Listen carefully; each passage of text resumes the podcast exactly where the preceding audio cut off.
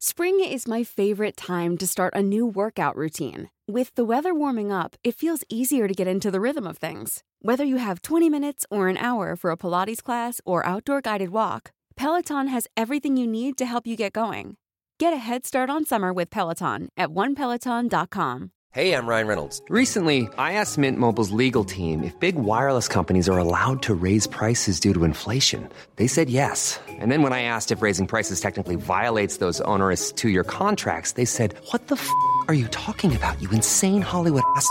F- So to recap, we're cutting the price of Mint Unlimited from $30 a month to just $15 a month. Give it a try at mintmobile.com slash switch. $45 upfront for three months plus taxes and fees. Promo rate for new customers for limited time. Unlimited more than 40 gigabytes per month. Slows. Full terms at mintmobile.com. Everyone knows therapy is great for solving problems, but getting therapy has its own problems too, like finding the right therapist, fitting into their schedule, and of course, the cost. Well, BetterHelp can solve those problems. It's totally online and built around your schedule. It's surprisingly affordable too. Connect with a credentialed therapist by phone, video, or online chat, all from the comfort of your home. Visit betterhelp.com to learn more and save 10% on your first month. That's BetterHelp H E L P.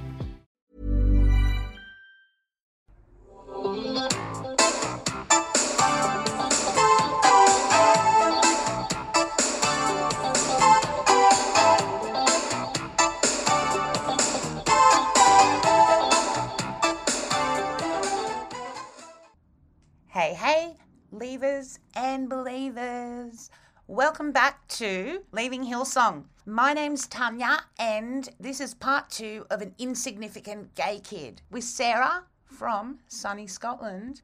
We really do cover a lot of topics in this conversation, including purity culture, sexual assault, rape in marriage, and gay conversion therapy, eating disorders, and a whole lot of kind of just basic blasphemy that, if you're not a die-hard atheist, might be difficult. In any case, you have been warned.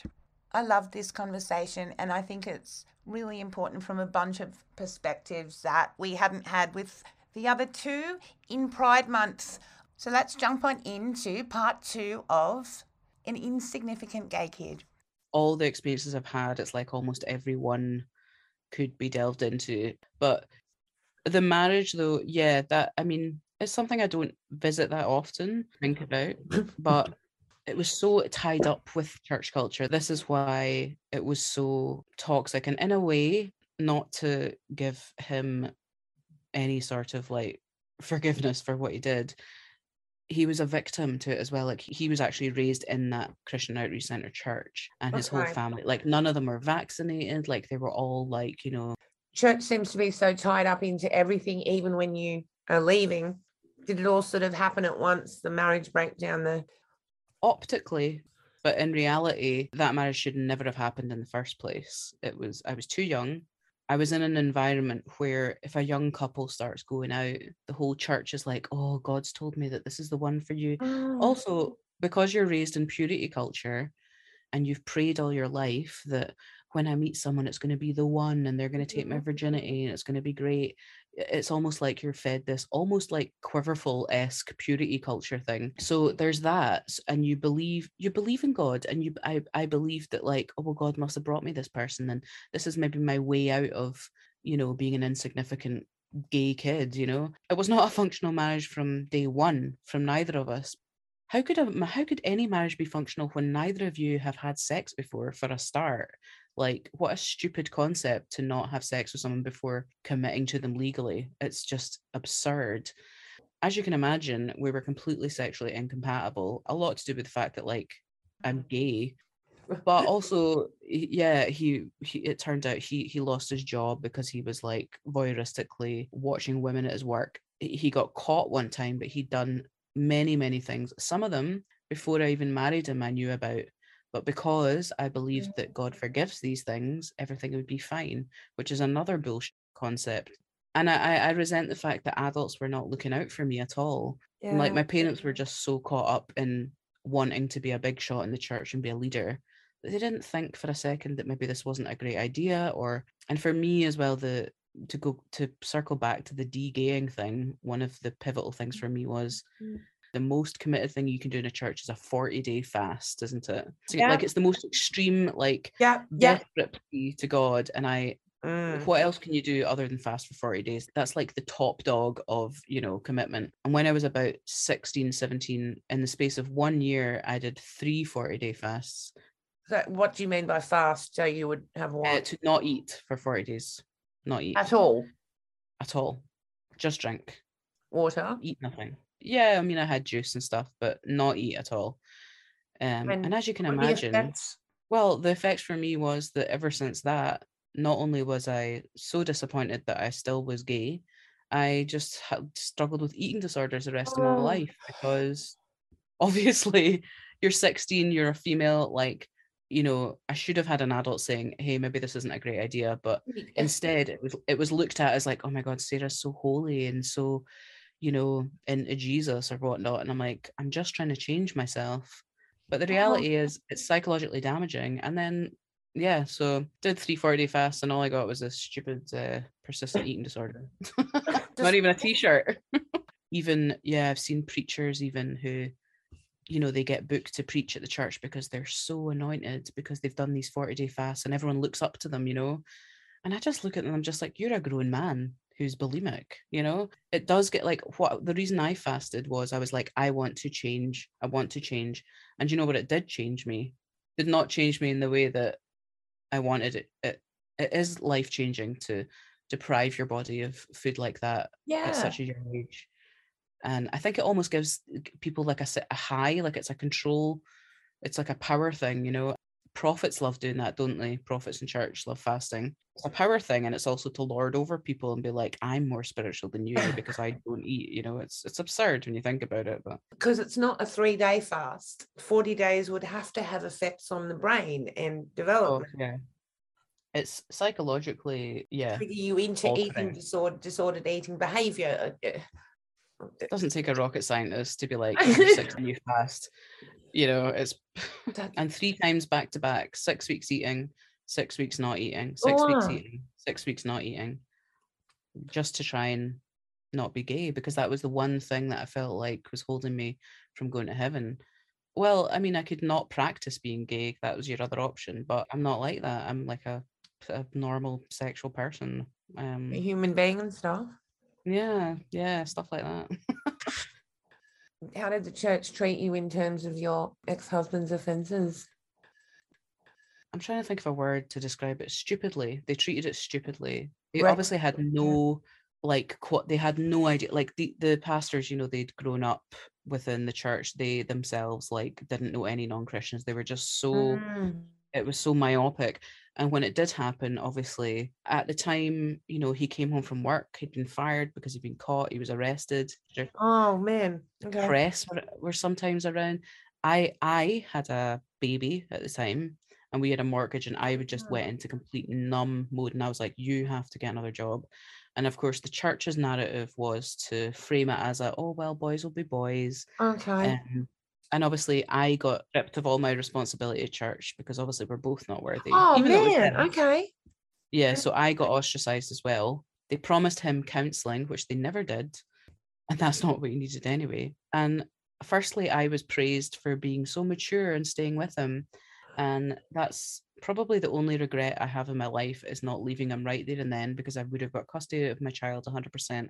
I wouldn't have had to fight the way I had to Mm. um, and be dragged through the courts. But I can't do anything about that now because I was I was young. I had a baby. I did not have the tools to know how to get out of it. All Oh, I knew was you have to forgive anything of your spouse. Mhm. So that's what I did. So I got praised for being so mature and just you know letting it go. Um, but then also on the side, it was pretty much implied that it's like the reason he's a sex offender is because you're not a good enough wife, which felt awful. Also, Yeah. Then I, I partook in a lot of sex that I didn't want to have. Oh, oh, and that was the other thing. The church said, um, if you don't have sex with your husband, demons will come into your home and harass your child. Wow. Um, Where'd they get that from? I know. Uh, So that was really terrifying to me because I was terrified of that because I grew up being scared of demons and Satan. So I was like, honestly, most of my life, I was just like, I just need to somehow try and have sex with him. I just need to try and have sex with him. Mm. hated it had a lot of non-consensual sex because of that and the whole thing was reinforced by him as a person because he's a pervert Okay. and not in not in the good sense Yeah. but like yeah. uh, nothing because i'm not slut shaming perverts love those guys but- um, also the church really reinforced it not only through the culture of the church but directly to us and i think that was a lot of why i ended up pulling away as well because i was just like how can you tell a young woman who has a sex offender husband to just i think the words were just lie back and think of england Literally. which is firstly say that to offensive because. I'm Scottish. Um, but just basically like just let yourself be raped. That was basically the that was their angle. Yeah. That's Yeah, what pretty it much. is. And did he not uh, pick up on your uh, avoidant kind of signals? Of course he did, and that made him more angry. Uh, And even when I was like, look, I you know, I was like, I don't know what to do. I don't think I'm not. I- I was like, I, I'm not. I'm not straight, and I don't want to do this. I don't want to. You know, th- there's nothing you can do because you're stuck in a. You're, you're stuck in a trap of not just your marriage, but the fact that your marriage is part of the cult. You know, you're part of that system. So ah. there's no way to really get out. And that's why I said earlier, I think the only way for me to get out was really to just absolutely self-destruct. And I had to lose everything overnight. I had to I lost every person, every a bit of everything. And I lost any money I had trying to because obviously he dragged me through the courts to say, well, she's a lesbian, so she's a bad she's can't be a mother because gay people can't raise children. yeah, but this is, I mean, this is only what, 8, 16, 17 years ago. Yeah. Aren't we like- over that yet? I mean, seriously? about 15 years ago you'd be surprised people think that in court when mothers get what they want is not true because bear in mind that the the judges are all old white men a lot Yeah. of them are christian adjacent even so it's all about this like you know family values morals but also you know they could just be like well boys will be boys but also the thing that was against me was why are you bringing this up now sarah? Why would why did you not say at the time? And that's why my biggest regret is not taking him to court and leaving him the second that that happened which is absolutely what i should have done. But i can't dwell on blaming myself in that because i genuinely did not have any tools to do that. Like I, I was not raised with the tools to know how to do that and i had no one. I had yeah, I had no one to rely on. Even my friend that when I did break up with them, I went to stay with her. And when she found out I was gay, she kicked me out. And I had to stay. Thankfully, I had a studio because I'm, I'm an artist, and I had to stay in my studio for days and days because there was nowhere else to go. A Christian friend? Yeah. Okay. Yeah. How did your family react? How do you imagine? Terribly, terribly. Although I have to say this, right?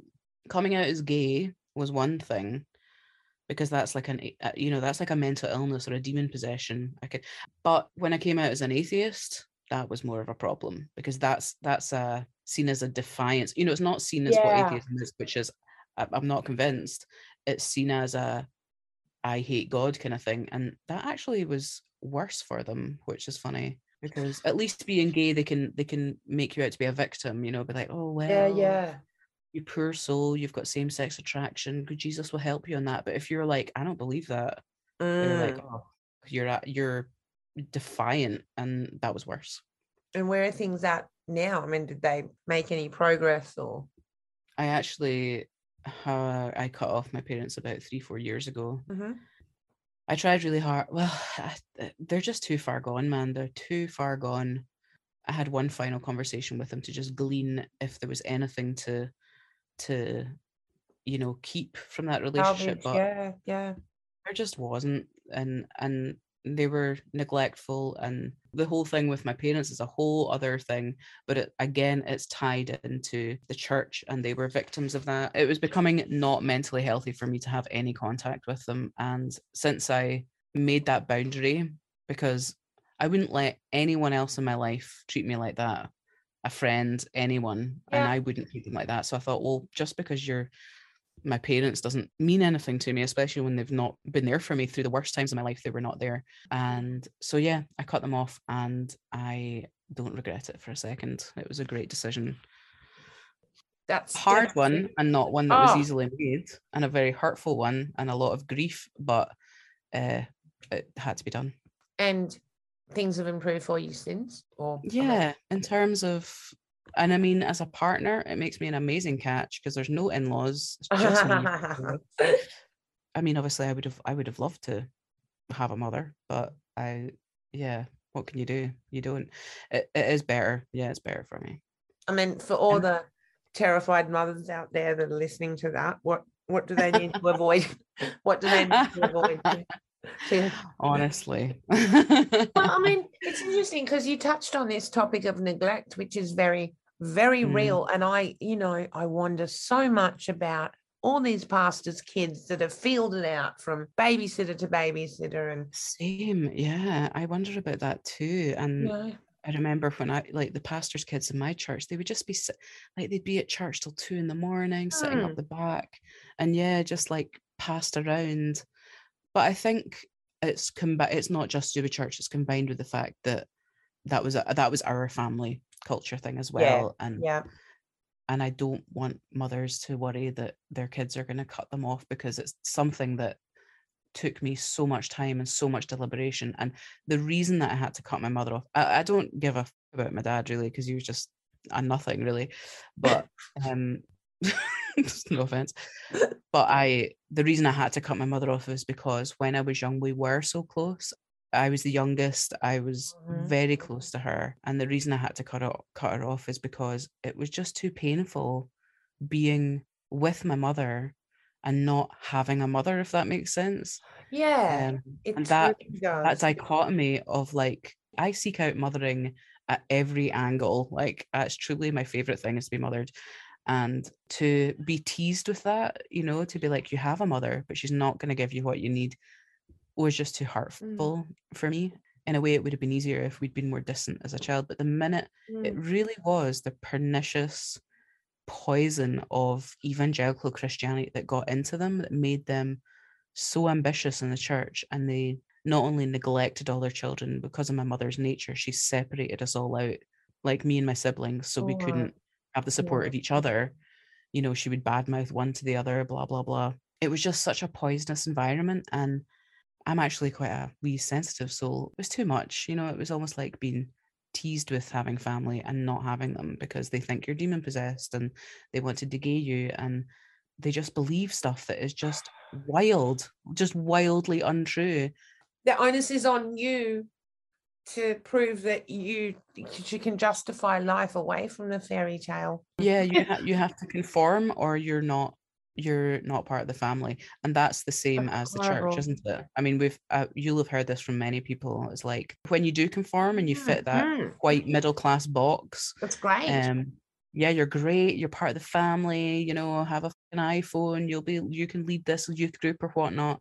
The minute you stray from it you're nothing it's almost worse that they they sell you that false hope and you see that in hillsong so much like it would be easier if you were just not really involved in the first place but it's the way they're like oh my god you know what a champion god loves you and like come along to this house group and and we make you feel- you. Like yeah we love you so much and love Yeah. the lo- you know love the sinner hate the sin come in and have fucking, you know pasta with us or something and then and it's false and it, I, I find it just disgusting it's like Yeah, it's so so inauthentic very it just cruel. it's, it is cruel and it just rubs up against who I am. So I just I think it's just so my whole life it was just so deeply incompatible with the whole thing for whatever reason and it was just endlessly embarrassing, you know.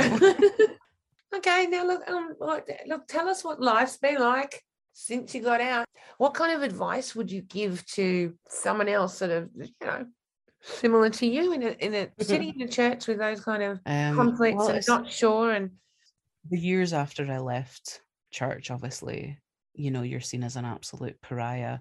But I tell you something, the more you are yourself, years down the line, I can't tell you how many kids from the church have contacted me being like, I think I'm gay and Oh, actually I secretly really respected what you did and like have you got any advice? And like honestly, just being the best authentic version of yourself is the best you can give to everyone around you. Everyone. And how do you um, do that? How do you, you know, how do you do that? Well, for me, it's You know? not editing myself. It's not. It's it's continually learning. I think I don't know if you've maybe heard this from other people, but like I know I came out of the church with a furious thirst for knowledge to figure to know all the stuff that I didn't get to learn. You know, I was Mm. just like, give me every science book I can possibly get. Let me listen to everything. Let me understand what logic and reason is, and all these tools that you should have been given as a child, and I wasn't. And that was really useful and beneficial to me. People been able to see that I'm yeah, I'm I'm just myself and I've taken steps that were quite brave probably if, if, if I think about it. you. Not to like big Yeah. myself up, but yeah, it cost me literally everything. Cost me everything. But it's the one thing I'm so I'm Sandra, and I'm just the professional your small business was looking for. But you didn't hire me because you didn't use LinkedIn jobs. LinkedIn has professionals you can't find anywhere else, including those who aren't actively looking for a new job but might be open to the perfect role, like me. In a given month, over 70% of LinkedIn users don't visit other leading job sites. So if you're not looking on LinkedIn, you'll miss out on great candidates like Sandra. Start hiring professionals like a professional. Post your free job on linkedin.com/people today. Everyone knows therapy is great for solving problems, but getting therapy has its own problems too, like finding the right therapist, fitting into their schedule, and of course, the cost. Well, BetterHelp can solve those problems. It's totally online and built around your schedule. It's surprisingly affordable too. Connect with a credentialed therapist by phone, video, or online chat, all from the comfort of your home.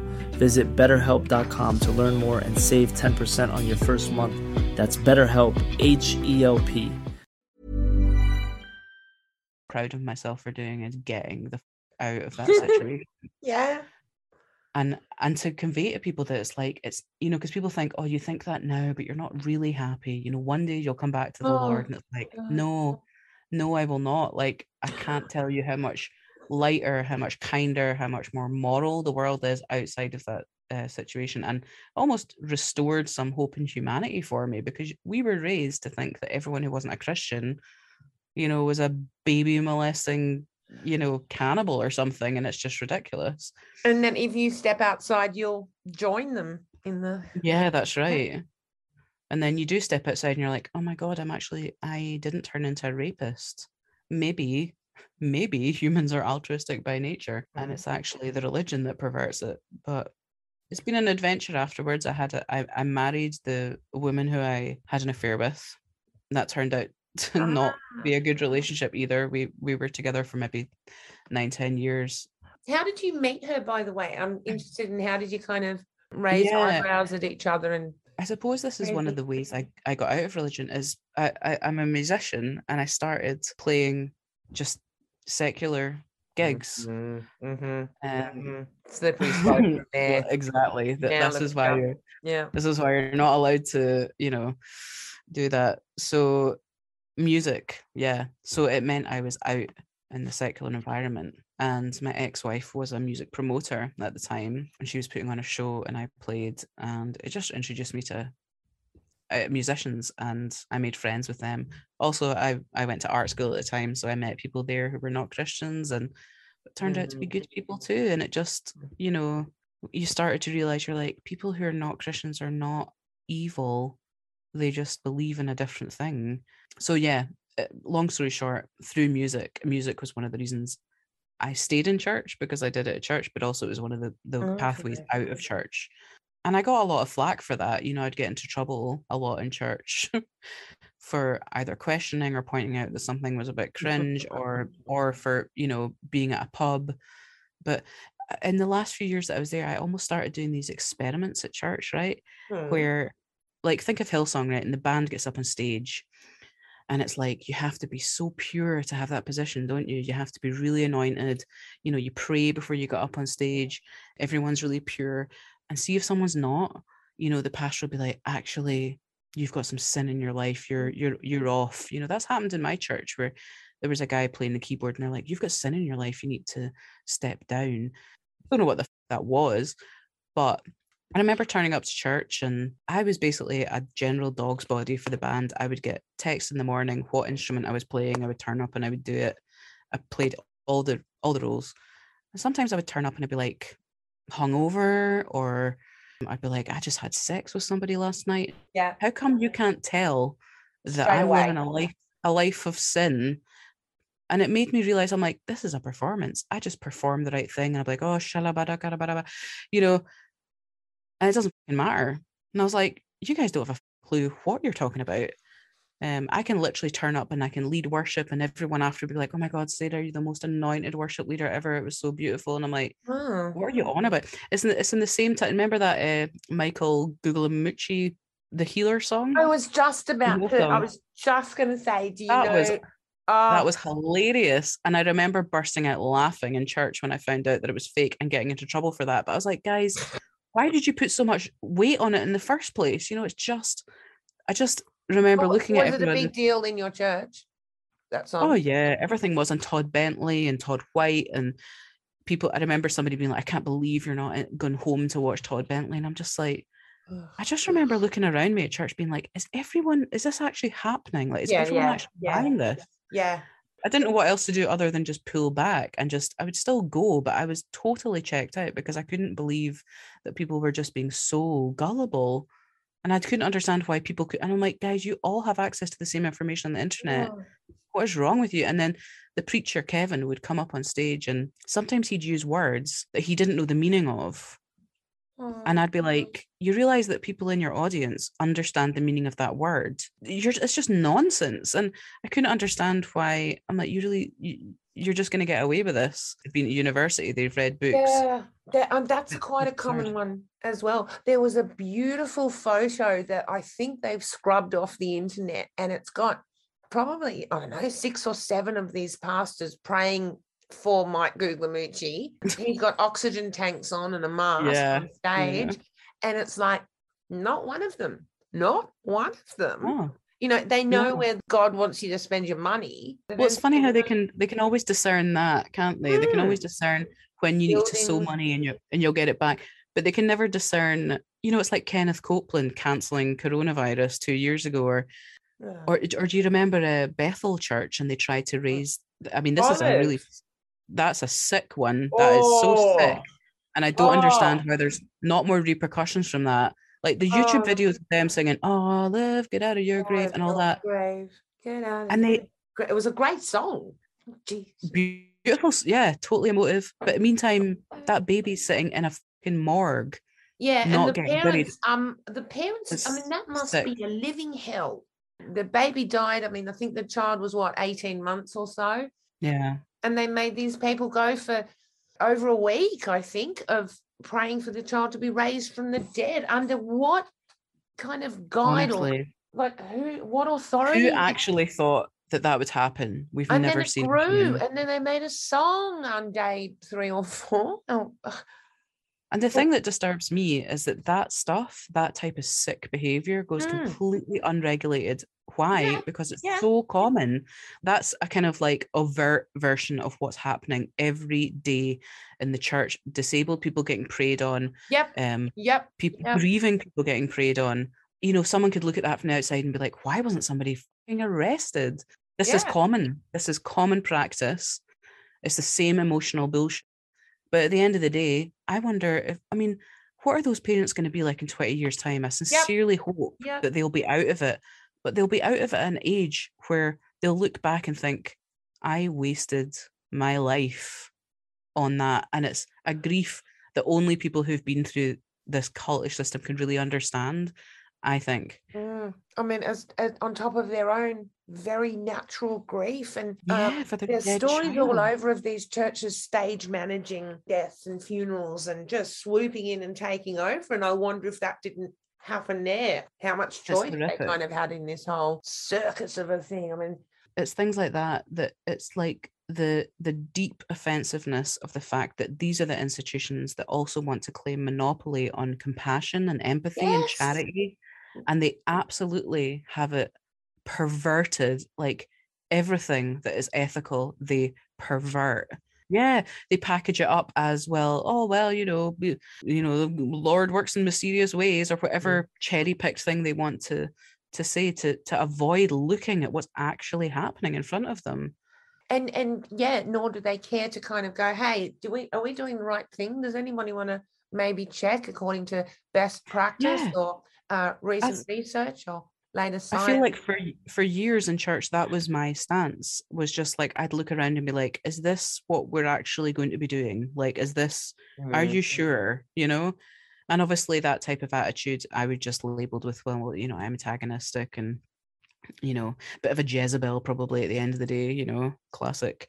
Mm. But I, I, I, it still baffles me why some people get out, some people stay in, and sometimes I almost wonder if it's something to do with neurotypical people and neurodiverse people. keep going You because know? there is some some, no, I some think- thinking on that. What do you think? I don't know. I don't know, but I do think that I mean I myself am neurodiverse. I'm Yeah, on the yeah. autistic spectrum, and I think that we tend to think clearer. Uh, there's no passive aggression. Neurotypical people tend to say stuff and mean something different, and Right. Yes. Make all know, that normal um, people conversation about weather and things. yeah, this type of church is set up for white, cisgendered, Mm. straight, uh, middle class, neurotypical people, and all those aspects. If you're on the on the outskirts of that, you're not part of the boys' club, which in a way is the thing that gets gets a lot of us out of it. I think. Yeah. Uh, Yeah. so I mean, bittersweet. You, if there's nothing to relate to. Last week we brought this up as well. There's a huge proportion of people in this community, ex and current, Yes, Yeah. churchgoers on the autism spectrum. It's just comes up time and time Yeah. again. And I think there's an attraction there to very clear roles and literal black and white thinking, but then church is not black and white thinking. Like it's, it's Ah, black, it's ah. black and white. I think it's black and white morally with abs- they have moral absolutes, but everything is so passive and covert. Like the Mm, manipulation is covert. Mm. Everything is designed to undermine the psyche. And I just feel like I could see through it. That was the thing. That was the thing that really got me out of it. I could, I felt like I couldn't understand why people couldn't see through the sh- the same way I could. You know, baffled. Yeah, baffled. you obviously very insightful about the whole thing and very clear in terms of your position. A lot of people have got a lot of sort of, oh, you know, I'd like to allow for this, or that wasn't so bad. But you're, you know, that you Mm. see things crystal clear. It- you- what do you make of your own sort of experience of Mm. trauma and what it was like? Because I mean, you said you lost everything overnight, and how do you pick up the pieces and and start a new life? This is what people are terrified of. What kind of life? Sorry, it's been well, not that long, really. Hey, Yeah, I mean, I've been out of the yeah, not. I feel like I've been out of the church for maybe about twenty years, but I didn't physically leave till I was Yeah, twenty-seven. yeah. But then, so much uh, because of obviously I was young enough as well where I could still develop new relationships. I could uh, learn. Yeah. I feel sorry for people who leave Christianity or like Scientology or all these types of cults when they're like in their 60s and it's like how do you you like what you said earlier how do you eat an elephant like where do you start um for me i think i have quite a pragmatic approach to trauma like i acknowledge that there was a lot of really psychologically damaging stuff that happened but i'm not special like this is what happens to everyone who goes through religious trauma which is also something that scientifically is still being looked into. I think it's very difficult. This is this is something that I would love to maybe hear from other of your listeners about. Actually, is my relationship to Mm. talking therapy because I find that personally. I mean, I think it's a great study. I think it's very useful for people, but because of my background in church, where you Mm. get a lot of sort of faux therapy, don't you? And you Mm, get a lot of mm. counselling offered to you There's and so also they much they- talking. Yeah. yeah and also they teach you how to do it and it's almost like it's really fucked me up for therapy for the rest of my life because firstly i go to therapy when people find out 1% of what you've been through they want to fetishize it and be like oh you grew up in a cult oh that's insane i'm like i'm not here for you to fetishize this i just want to know how to live my life Mm, better mm. but then secondly it's second nature to me to start psychoanalyzing them because that's the- that's what we were taught to do in church you know Okay. they use these psychotherapeutic techniques, but they don't know that they're doing it, and it's per- it's a perverted version of it. You mean It's a bit like like if you were, you know, like maybe you'd be counseling someone, you'd pray over them, and you'd be like, God, show me that you've got this trauma, and what we really need to do is like, you know, find out from your childhood where that came from, and Mm. you know, things that are therapy adjacent, but they're not therapy. And I'd be really interested to know if there's other ex Christians like that out there, like me, that I would love to be able to do therapy, but I just, it's so loaded. It's very Mm. hard to find a therapist that's a very um, scientific approach. Like I had Mhm. one once that, you know, uh, her Instagram handle was like namaste. And I was just like, this is not going to work because any slight hint of superstition or anything that's not completely to do Yeah. with like Yeah. um neurology, I'm out. And I don't know whether that's because I'm neurodiverse, but it's not. It's because I truly, yeah, I truly only believe in like hard science. And anyway, don't know how I got into that, but it's difficult because yeah, we were talking about trauma, like therapy would be great, and I've had it through the years, but I find it really difficult. I find the thing that helps me most with trauma is talking to other ex-Christians Yeah. connection yeah and confiding and and you know creating any sense of community because for all us ex christians community was the thing that was ripped away from us so quickly Mm. um and that in itself is a trauma like i would love to be able to believe that jesus is real and that i'll go to heaven but i just can't believe it because it's just completely unbelievable but it would be nice to be in that box of comfort and sort of smug happy clappy christianity where everyone else thinks you're an absolute moron but you think you're great you know and it's, lovely, it's wouldn't it? interesting i mean that um you know all the different kinds of community that are out there get replaced with this one singular community Yeah. which doesn't you know it doesn't replace all those other things by long shot And to be fair, the church has done has done community so so Mm. well for years because not only are they funded, they also cover up people's. They don't hold anyone accountable. Like Mhm. if I was a paedophile, the first place I would go would be church because i i can. I, I know it sounds crass, but like it's Yeah. true because um I've seen it time and time again. Abuse happens, it gets covered, it gets perpetuated. It happens, it gets covered. It's like, oh, boys will be boys, or it's like, oh well, they're in sin. It's it's it's like a perfect environment for abuse, and that's not gonna like for anyone to come out of it. It's gonna give trauma. So, as I say, I'm not special with my trauma, but I think people who've had that type of trauma we are very special and individual and for me it makes talking therapy problematic but most of the time i just i, I just have to have a laugh about it. And know that most people around me won't even understand it you know?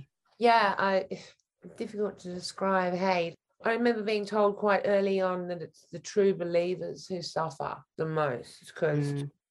you know the ones that really wanted to believe this was all real and oh because i was truly truly believed it i was really invested wanted to do anything i could for jesus like that's the thing people you know people think oh you're an atheist well you're never proper christian it's like i was more invested Mm. than most people I knew. I was proper into it. I I know the Bible more n- more than most Christians I know. It's not for a Mm. lack of trying. I really tried, but I failed. Thank.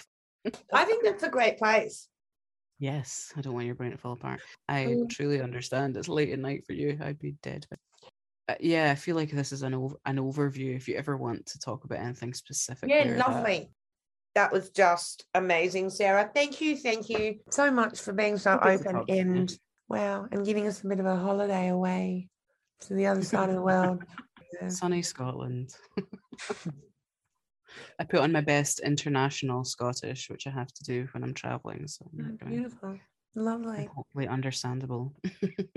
and you'll come and talk to us again as we go along yeah Absolutely. Just give me a shout. thank you and bye Bye.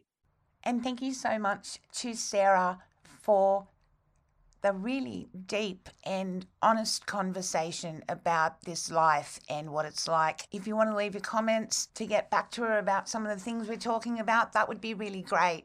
If you want to find Sarah's art where she has really investigated evangelical life, you can find her at sarahjstanley.com and there's a bunch of websites there with a variety of art and it's amazing stuff. So check it out. Please remember to share these episodes with anyone that you think will find it helpful and follow us and subscribe and like and all of that kind of stuff. We'll be back soon with brand new content going in all kinds of different directions that we haven't really explored yet. It's taken a while to try and figure out how to streamline all of the stuff we need to cover and to find people who are ready and well, which is most important. So, until we talk next, just keep leaving Hillsong any way you can. Be kind to each other and be kind to yourselves. This is hard stuff. And we'll talk then. Bye.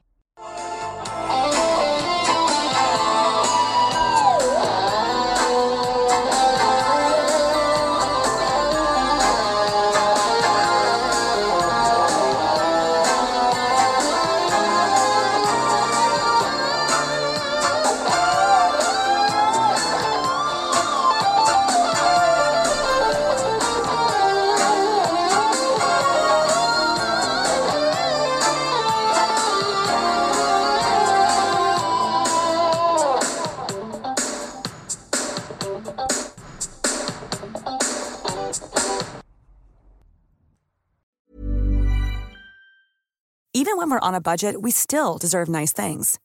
Quince is a place to scoop up stunning high end goods for 50 to 80% less than similar brands. They have buttery soft cashmere sweaters starting at $50, luxurious Italian leather bags, and so much more. Plus, Quince only works with factories that use safe, ethical, and responsible manufacturing. Get the high-end goods you'll love without the high price tag with Quince. Go to quince.com/style for free shipping and 365-day returns.